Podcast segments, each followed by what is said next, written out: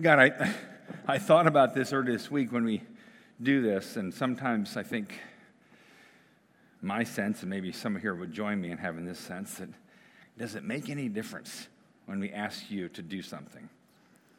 Uh, does it make any difference when I pray for the two men that I'm thinking of that you would draw them to yourselves? One of them I know seems far from you. Does it make any difference? But Jesus, we believe that it does. We believe that when you ask us, when you tell us to ask you, you hear us. And you don't just shut your ears and say, that was nice to hear, let's go on with the next thing. You, you, somehow you respond. So, God, I do pray for these individuals we've just whispered to you. And maybe in our whispers, we really are shouting to you because we want to see you do something. Not just, we want to see you do something in these individuals' lives. And if, if we're honest, I think we'd be shocked if you did because sometimes we don't expect you to do anything. But God, I'm going to pray that you would do something in these individuals' lives, even this week, probably in ways we can't see, maybe in ways we can see, maybe in ways that we know. But we're, we're asking you to draw them to yourself and attract them to Jesus. And whatever way you want us to be a part of that, we're, we're in. We'll be a part of that. Um, but we know that we can't manufacture that. But we can partner with you.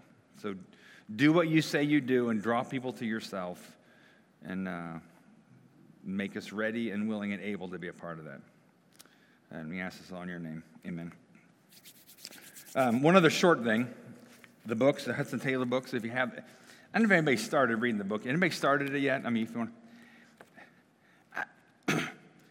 this is, I'm just, I, I, was reading, I've been reading maybe a chapter every few days, but um, it challenges my faith. It seems like every other chapter ends with, like, let me read three chapter endings. I'm not going to, this is not a spoiler thing. Like, one chapter end, ends, uh, so Hudson and his wife assumed that this, this incident was now over and done with. It was a major incident, but that assumption turned out to be wrong. All right, so it's like, oh, didn't think that hard for them. Another chapter ends, uh, two days later, this person took a turn for the worst. It's like, oh, come on. And then another chapter ends, Hudson had no idea what desert dry times lay ahead. And I, it's part of the writing style of the author, it makes you kind of want to read the next chapter, but it also, I'm just like, God, one of these, one of these times in the chapter, and I actually said out loud, come on, God. It's almost like, this is like Job. It's like, and, but, but he kept pushing on. And it makes me, it makes, it challenges me to think, hey, God, I, I don't have faith near that. I want to have that kind of faith. I don't know how they handled. Their potholes weren't just potholes like you see in Bloomington. They were like gashes in the road where the car would get stuck. I mean, it's just like. So anyway, it's it's not discouraging. It's eye opening and it's challenging to faith. So. Um, like I said, literally this week I said out loud after I read it, and I, I almost threw the book on the floor. I was like, come on, God. C- can we have a happy ending here? And it is a good ending and a strong ending. I haven't finished it, but I'm just saying his life was well lived. But uh, the enemy was clearly against him, just like he is with us. So if, if uh, read that, it's not like I said, it's not a, it's not a hallmark chicken soup for the soul story. It's a challenging story of somebody who was absolutely committed to following Jesus and doing whatever, and then had a lot of issues, you know, almost Job-like along the way. So, so anyway, uh, grab a copy, read it. Sometime, uh, you know, I'm trying to figure out maybe after Easter we can have a couple different dessert gatherings at home where people can just talk about the book. Um, but like I said, I, when I read that this week, I'm just like, come on, God, come on. But that's how we react to our own life sometimes. Come on, God, just, can I, can't this be easier for me? And uh, we have to have that wrestling match with God at times because He never promised us ease. He promised us deep peace and joy and contentment. He never promised us it would be easy. So, um, anyway, um, go to the next slide. So, I knew a, uh, math education professor at one time. And he was telling me he went into the grade school where his kids were going to school just to kind of get a sense of how teachers were teaching and stuff like that. And they had this kind of problem on the chalkboard. And the teacher was solving it this way okay, one fourth plus three fifths. Let me give a quick disclaimer. If you have math anxiety, you can close your ears right now and not worry about this. But one fourth plus three fifths, well, that would be one plus three is four. Four plus five is nine. It's four ninths. And for those you That's not correct, right? But the t- you have to find a common denominator, which in this case is 20. You convert the numerators, blah, blah, blah, blah, blah. And the answer is not four ninths. So this math education professor was in the back of the classroom watching this teacher do that, and he's like, so after class, he went up to him and he said, Excuse me, just, just so you know, you weren't doing those correctly. Um, mean, you need to do this and then do that. And then, oh, just, oh, thank you so much. Thank you so much. Much to his chagrin, he went back two weeks later to his more evaluation. She was doing the same thing. And he went after a class and he said, I didn't I think I told you that wasn't the right way to do that. I know, I know, but the kids and I, we like it better this way. so it's, it's kind of the, and it made me think that the, the, the, statement I'm thinking is, he's like, no, no, don't, don't do it that way. Do it this way. I mean, sometimes it's not just saying, do it this way, but you also have to say, well, don't do it that way. Not that way, this way. I mean, if you're a parent, you've told your kids when they've been learning how to tie their shoe, or whatever, not that way, but this way. If you're a teacher in any scenario, no, no, don't do it that way. Do it this way. And uh, sometimes there's some parenting philosophies that never want to say, don't do it that way. I always want to do this. But sometimes, and we're going to look today where Jesus is very clear saying, no, no, no, not this way. Don't do it this way. Do it this way. And there's a, there's a clear kind of rhythm in the passage we're looking at today. And before I get started, I need to, I need to bring in our outside friends here, which is, uh, let me turn this around the right way. This is our, this is our hypocrite friends with my picture on there, if you remember that. This is the Pharisee picture. If anybody wants a copy of their own picture, I can put a beard and Pharisee hat on you. But, but most of this, most of the passage in the Gospels, when you think about the Gospels, think about Jesus, he did not he wasn't crucified because he was too nice. He was crucified because he, he primarily messed with these people. And, and I put my face in there by joke, but also I want to, we all can be kind of Pharisaical. So a lot of the not this way, but this way is Jesus is saying, don't do it like they do it. And they're standing there. So he's not like hypothetically kind of throwing them under the bus. He is throwing them under the bus as they're standing there. And they have power yeah, the Jews, Israel was occupied by Rome, but they had power. They had political power. They had pull even with the Roman power. So, this whole idea of don't do this, do this. So we're going to look at today. So we've been doing a series called Follow Jesus. There's none like him. I have my big sign up here because the Gospel of Matthew is really at the core. It's Matthew, who was this unlikely convert who eventually wrote, documented all this, you know, 20 or 30 years after Jesus' resurrection. And he was documenting, okay, this is, this is, I mean, his whole book, in essence, would be him walking up and down the street with this sign Follow Jesus. There's nobody like him. Follow Jesus. Nobody says what he says. Nobody does what he does. Nobody is at his core who he is, what he is. Follow Jesus. I mean, he's, Matthew has what I would call a really healthy obsession about that. So, uh, so then we, so we're going to look at chapter 6 today. Chapter 6. Um, and I'm trying to do Matthew by doing a whole chapter at once. I mean, you could always preach it with smaller passages, but sometimes I like to look at the, the big themes. Incidentally, chapter and verse divisions weren't introduced to the Bible until about 150 years ago. They weren't, it wasn't written that way. It was written, if you look at the ancient scripts, it's just, it's not even paragraphs, it's just and so the, the chapter divisions and verses aren't necessarily inspired. They're helpful for us in organization. Just an aside there. So, um, but he's teaching. He just finished, well, he didn't finish the Sermon on the Mount. This is, everything he does is part of that. But he's telling people this is how you live the good life. You know, we tend to think the good life is material possessions and a great reputation or whatever. And he's telling them, no, no, this is not. And if you remember a couple weeks ago, he, I talked about on the Sermon on the Mount, he t- talked about how do you live a life without contempt, where you don't, you don't have, you don't hate people, you forgive those who hate you, your marriage doesn't have contempt, your relationships don't have contempt, but you live a life free of contempt. These guys were experts in using contempt to manage people's behavior. All right, I, one author called it condemnation engineering. I, and you know this. If you've a teacher, a parent, or whatever, you know you can get your kids to behave by, by applying appropriate fear and condemnation. I'm not saying there's not appropriate times for fear, but condemning them can get, you know, so they were good at that, all right?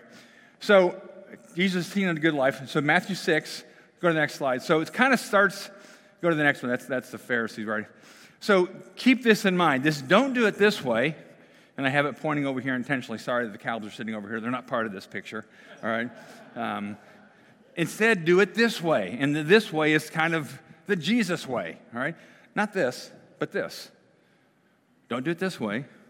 Do it this way. And, and there's a number of issues in this chapter, a number of kind of habits and practices where that is, is like this concurring, recurring theme in this way. All right. So let's go to the next slide. So the first thing he talks about is this, this, this human nature issue that we want to have others think highly of us. We want to impress other people. We want to have a good reputation. So he starts off by saying, okay, so when you do your acts of goodness, when you do good things, don't be like the hypocrites. I mean, he uses that word. Don't be like the hypocrites. Because when they do good things, they blow trumpets, they announce, look how good of a person I am. He says, don't do that. And then he talks about praying. Okay, when you pray, don't, he actually says, don't be like them, the hypocrites. Because when they pray, they love the public prayers. And I hope you've never thought this about me, but I'm sure you've been in churches where you, you, you have a sense that somebody's praying out loud and they're really trying to impress you more than they're impressing God. And I'm saying that because it's true. Eh, we see that happen. You, you know that. When, when they pray, they love to have the primary seats, and they love the people know that they're the spiritual ones. And usually their prayers are long and loud, and it's more about them than it is about God. The phrase I've used before is image management. We love even in the religious world, as followers of Jesus, but we shouldn't do it this way, but even in the religious world, we love people to think highly of us. We want to be thought as good spiritual people. They were experts in that. So, first he said, when you do good things, don't blow your trumpet about it. When you pray, don't draw attention to yourself. Don't, don't, yeah you might be asked to pray out loud in certain scenarios. That's okay, but don't draw attention to yourself and don't be obsessed with, is this going to be impressing the people I'm praying with? Because it's more about God than, than you're right. And then he said, now when you fast, don't be like them. I mean, it's just, you can, you can imagine if you were one of these guys over here, how agitated they were getting. And this was not a one time deal of Jesus, he did this all the time. So now when you fast, don't be like them, because when they fast, which is a spiritual habit, it's good even now to practice that at times, but they practice it on a regular basis. Usually the Pharisees practiced twice a week, fasted twice a week. But when they fasted, they would dishevel their hair. They would intentionally look disheveled because they wanted people to know, I'm fasting right now. I'm a spiritual person.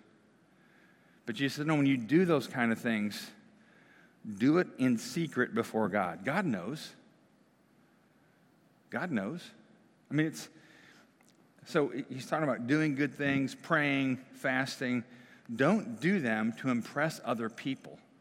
And again, part of our human nature is we want people to have a good reputation about us. We want that. This is understandable.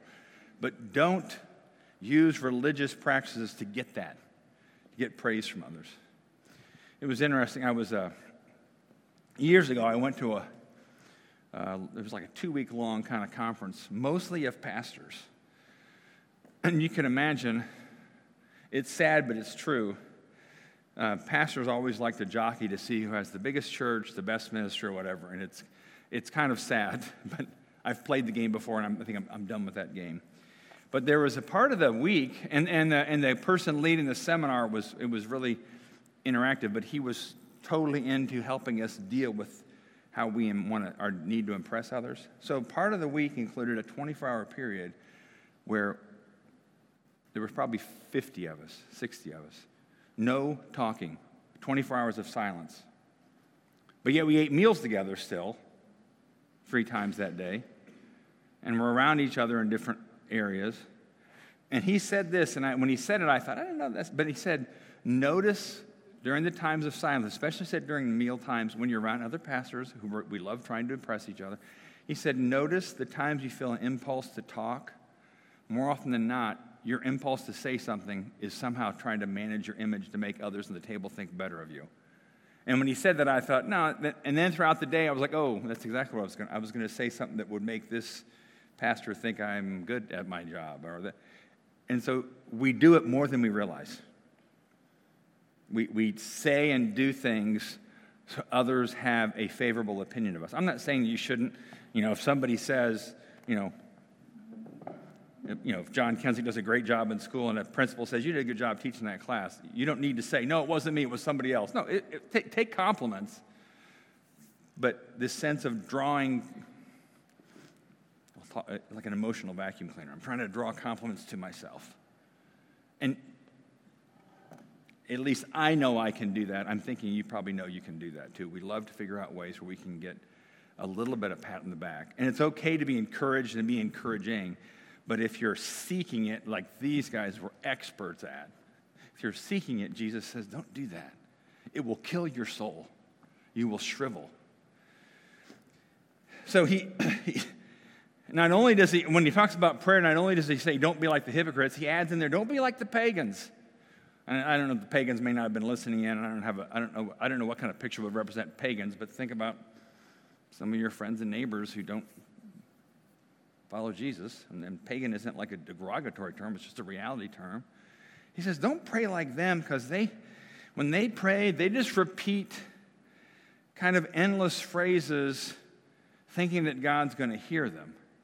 Now, here's my example of that. So I did chaplain for IU football for eight years, and I've been around other football environments. And it always amazes me when a secular high school or a college, the coach leads them in the Lord's Prayer before the football game. It's like half these guys were drunk last weekend or sleeping with girls, or you know.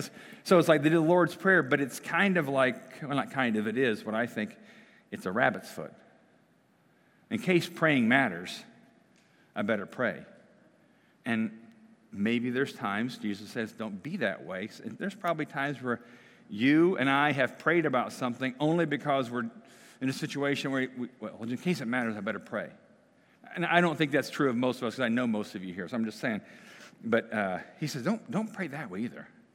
Don't, don't pray to impress others, and don't pray like it's some kind of a magic thing that if you pray the right way, God will do something for you, because that's pagan thinking. That's not Jesus thinking. And he talks in the middle, in the middle of this whole chapter, he talks, he gives a kind of a picture of the Lord's Prayer. And we'll talk about that in a second. But that's kind of the core of, okay, so the first part of the chapter is don't try to be impressive to other people, especially don't use spiritual habits to try to impress people. Um, do things before God. There's been times, and I, I thought about doing this today, but it was going to be too much kind of paperwork. There's been times where I've encouraged people, and I've done this. I've sent a gift card or cash to somebody, um, and I didn't intentionally did not sign it and did not uh, let them know where it came from. And this was sometimes I've done it when there are people I just need to forgive. These aren't forgiveness people. These are people that I just want to bless them. And there's times where I feel like God wants me to do it anonymously. Fibers of my heart are crying, but I want them to know it was me that gave them the money or the gift card to, you know, wherever. And there's times where the God says back to me, what does that matter? Should, shouldn't it just matter if I know that you're being generous to them? Yeah, God, I want, I want them to know that I'm generous too. And he's like, why does that matter? So maybe that's, a happen, something you can do this week. Go buy a $25 gift card at a nice restaurant, mail it to somebody that you just want to encourage. You know, right left handed or right handed, right, you know, so they can't trace your handwriting or whatever, just put it in there and no reason. And if they start talking about it at work, then a couple days, like, hey, I got this gift card from nobody. Everything in you is going to be like, it's me, it was me, it was me. But then keep your hand down. God knows, right? So there's things we can do that can break our habits of wanting to impress others, all right? That's part one of chapter six, all right? Now, the part two of chapter six is this don't do this, do this. And he, he talks about money.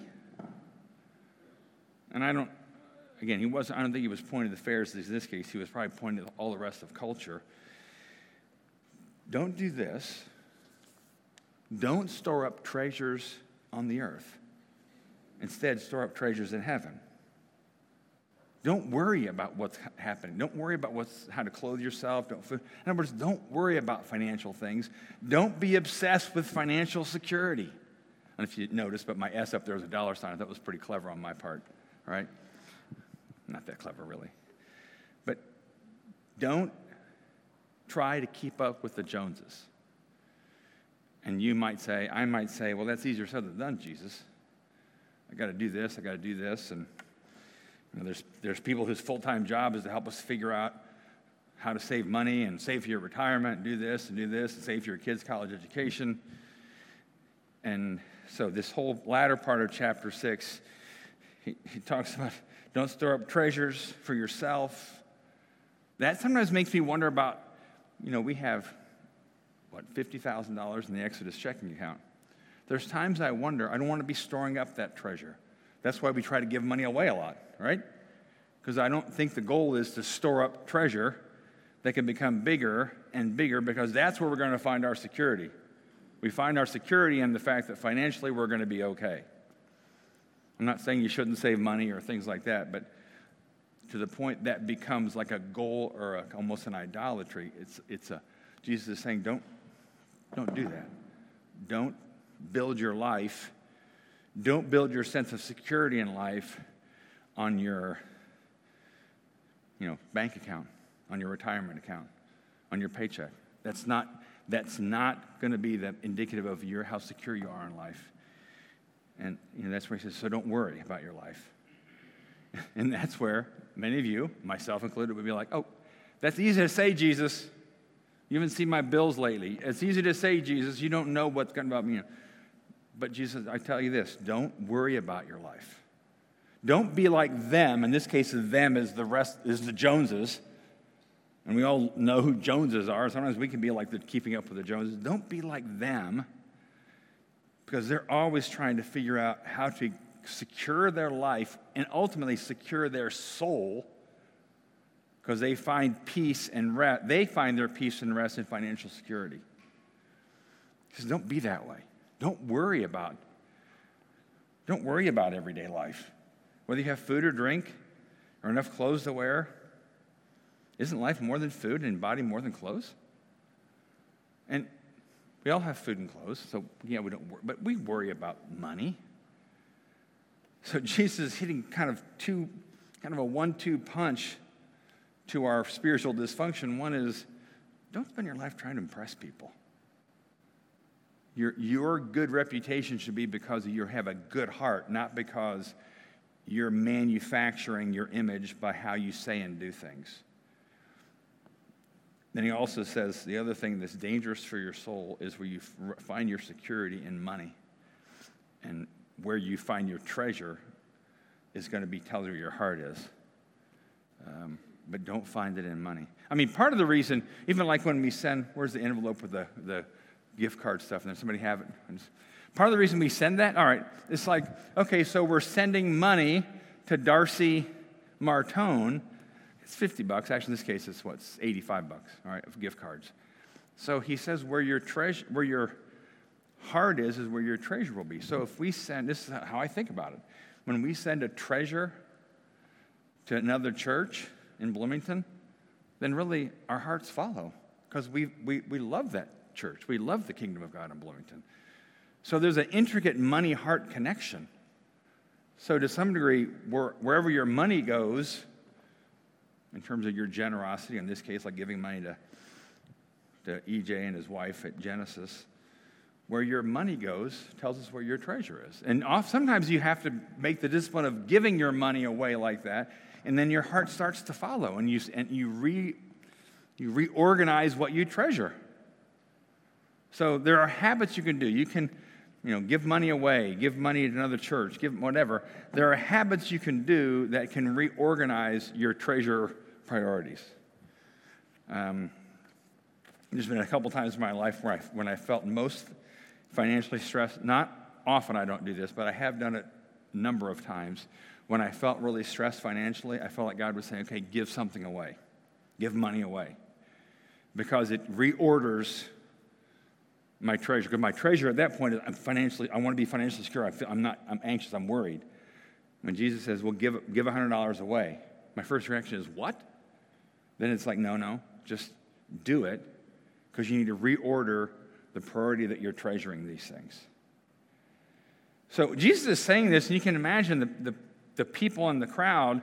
First of all, they've been told their whole life, you live life with this religious impressibilities. And then they're surrounded by Joneses in their life who are always trying, they're always trying to keep up with. And they think, well, life has to be either this or that. And Jesus said, no, no, don't live that way. Don't live that way. You're free not to live that way.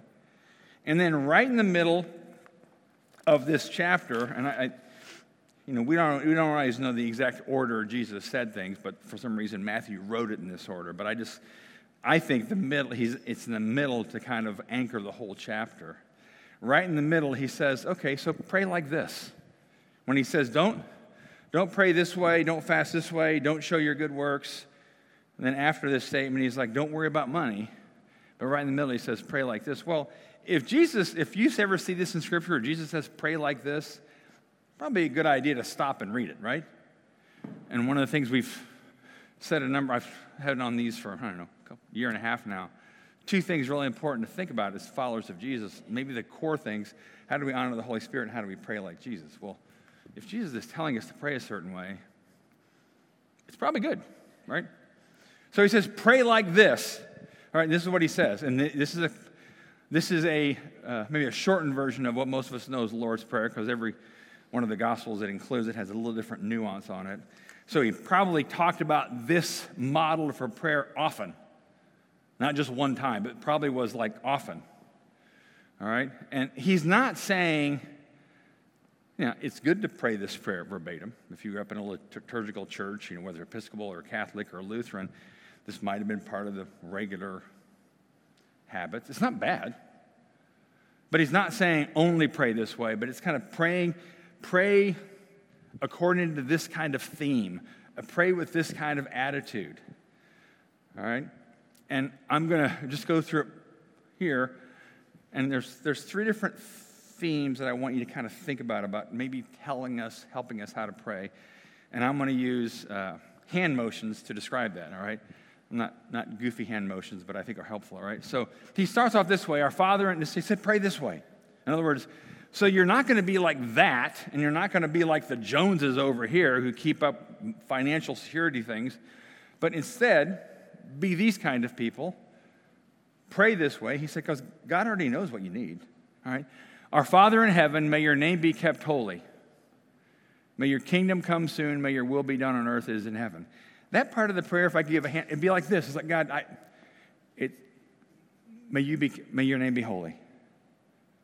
It's, it's about you, it's not about me. It's about what your kingdom is all about, the values that you have, God. May that be true in, in, in, in this world, but also in my life.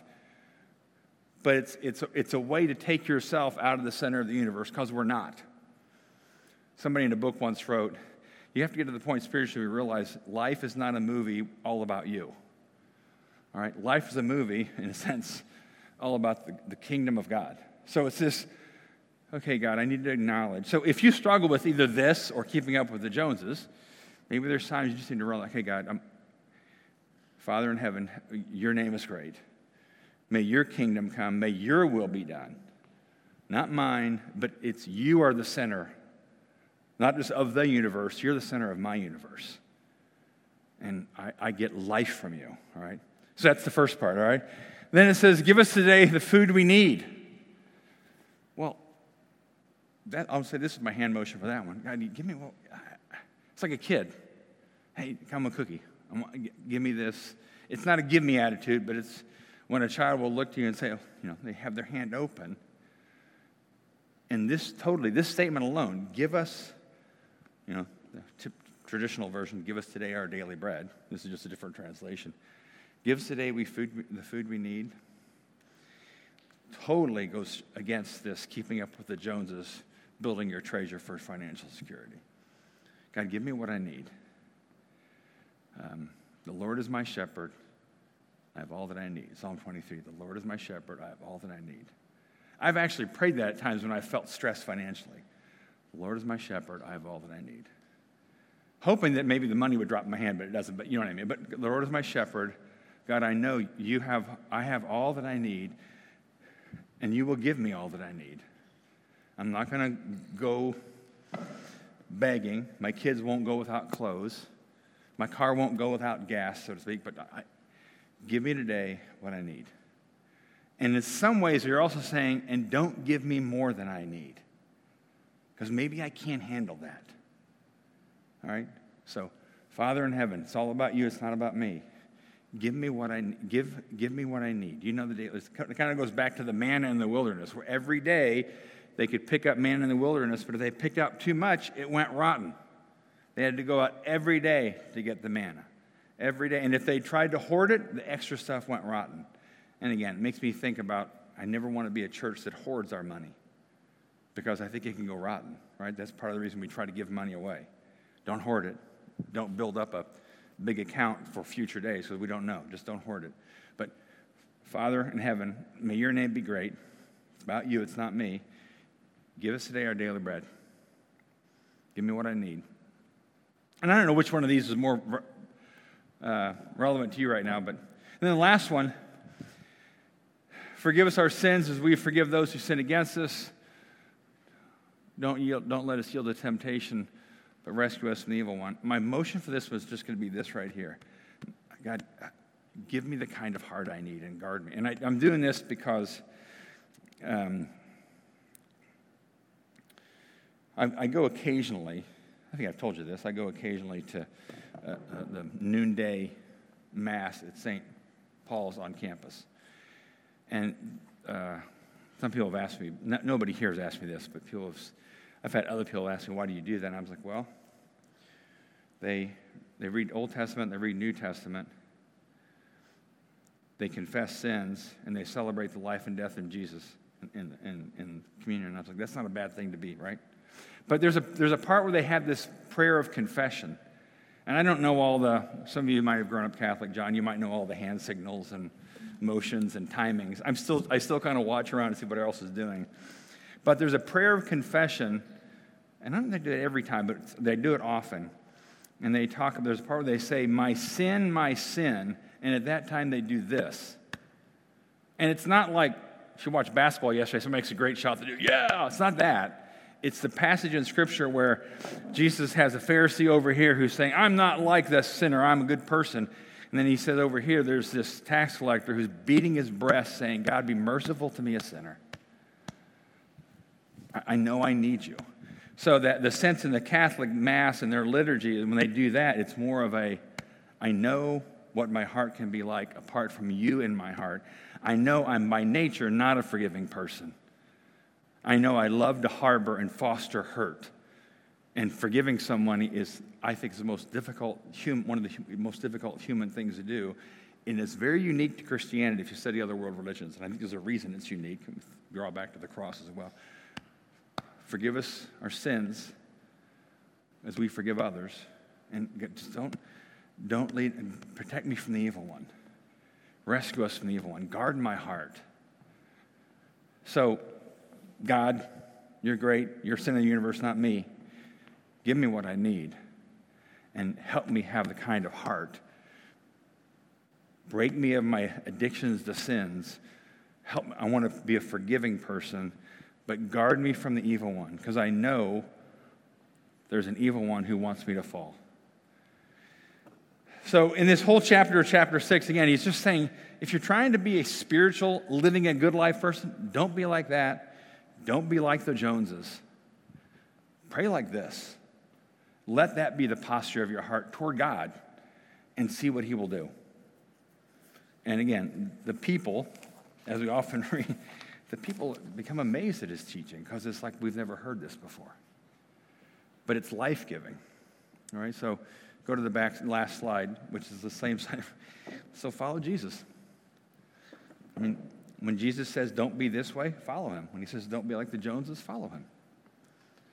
When he says, pray this way, I mean, maybe it's good for some of us, some of you. Maybe you just, maybe for the next week, instead of reading a chapter day of Matthew, maybe you just read chapter six and zero in on the Lord's Prayer and just pray that out loud every day and see what God hi- highlights to you, see how you pray.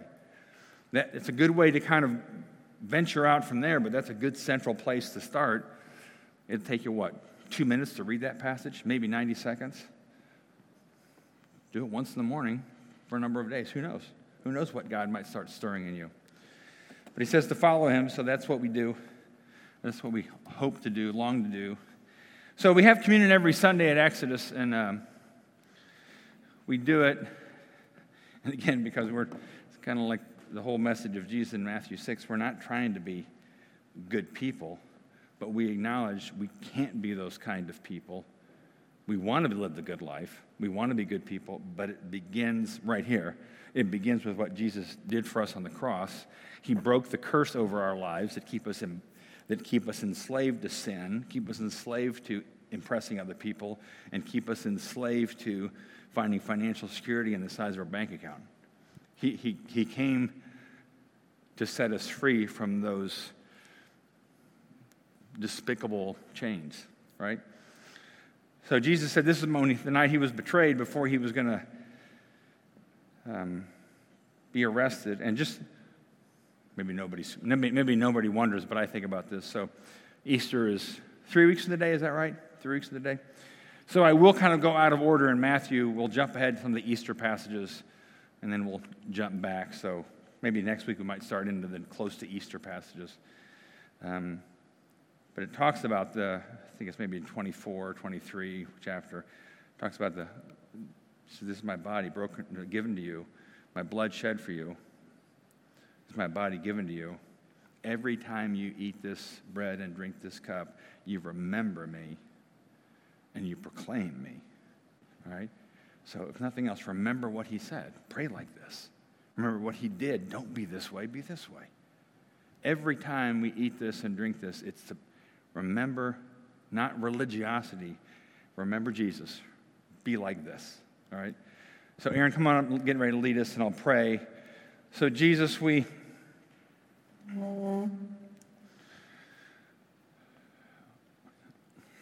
If we're honest, which I think everybody here, we're honest, we can be like the people we don't want to be like.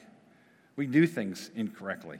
We have a spiritual paradigm that we still desperately want to be thought of well by others, and we still desperately want to have financial security. And then beyond that, it's okay to be religious, but we don't want to be just that. We want to be at our core women and men and girls and boys who trust you. And that you're the center of the, the universe, not us but you also are incredibly faithful in providing everything we need. And you guard our hearts and you fill our hearts with forgiveness. You rescue us from the evil one. We're grateful. And we take this today, this juice and this bread, is gratitude uh, that you've set us free to be those kind of people. And so we follow you. And we ask it all in your name. Amen.